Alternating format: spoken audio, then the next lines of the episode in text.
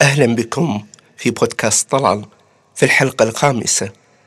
كان غاندي يركب قطارا وكانت القطارات في الهند في ذلك الزمن مكتظة فكان الراكبون دائما يبحثون عن مساحة ولو قصيرة في المقطورة فيركضون ويتعلقون في هذا القطار. ركب غاندي هذه المقطورة وسقط حذاؤه. فأسرع غاندي ورجل يشاهده بجانبه وألقى الحذاء الآخر. فقال له الرجل بجانبه لماذا ألقيت هذا الحذاء الآخر؟ قال لغاندي ببساطة إذا وجده فقير فيجد القطعتين ماذا سأفعل في حذاء واحد؟ هنا تأتي مسألة مهمة جدا.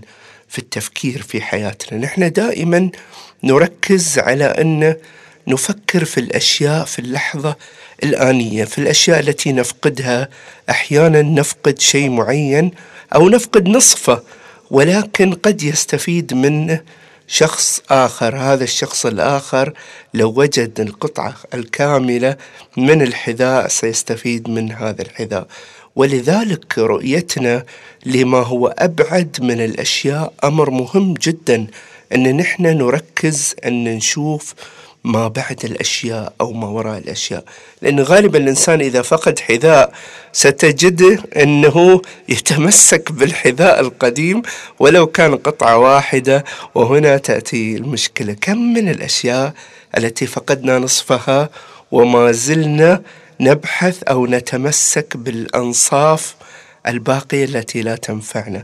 كم من الأشياء في حياتنا ما زلنا متمسكين فيها ولو إن فقدنا الكثير في حياتنا جزء كبير أو أفقدتنا اجزاء كبيرة من حياتنا. تجد الرجل يذهب إلى العمل كل يوم يفقد جزء من حياته لمدة عشرين سنة ثلاثين سنة وينسى أنه يفقد الجزء الأهم يمكن صحته يمكن عياله يمكن عائلته والناس القريبين منه.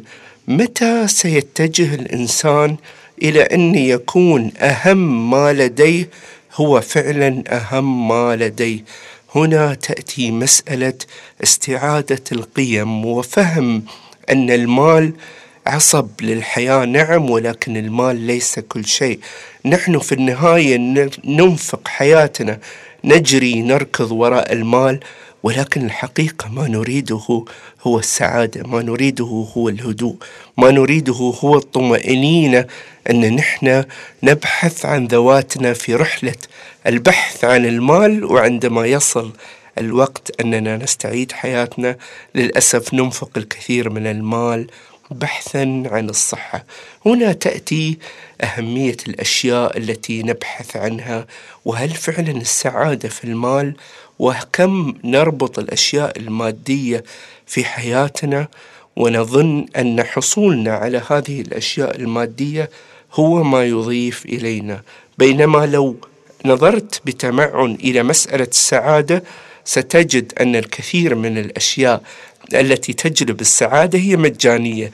قربك من أبنائك قربك من أحبابك والكثير من الأشياء التي قد تستمتع بها مثل جلسة على البحر وأنت مستمتع تملك وقتك تملك الكثير في حياتك وتنطلق إلى آفاق تمعن النظر في روحك وفي مشاعرك وتطلق حواسك للفضاء بدون أي قيود أي شروط. لا تنتظر أن تحصل على أشياء مادية لتجلب لنفسك السعاده ابدأ اليوم انطلق اليوم وستجد السعادة في الأشياء البسيطة التي تمارسها كل يوم. تحياتي لكم في هذا البودكاست السريع. أتمنى أن الحلقة عجبتكم اشتراككم يضيف لي ونشركم للحلقة أيضا يضيف لي الكثير. هنالك الكثير في جعبتي لأستضيف أشخاص بإذن الله في المستقبل القريب ودمتم بخير.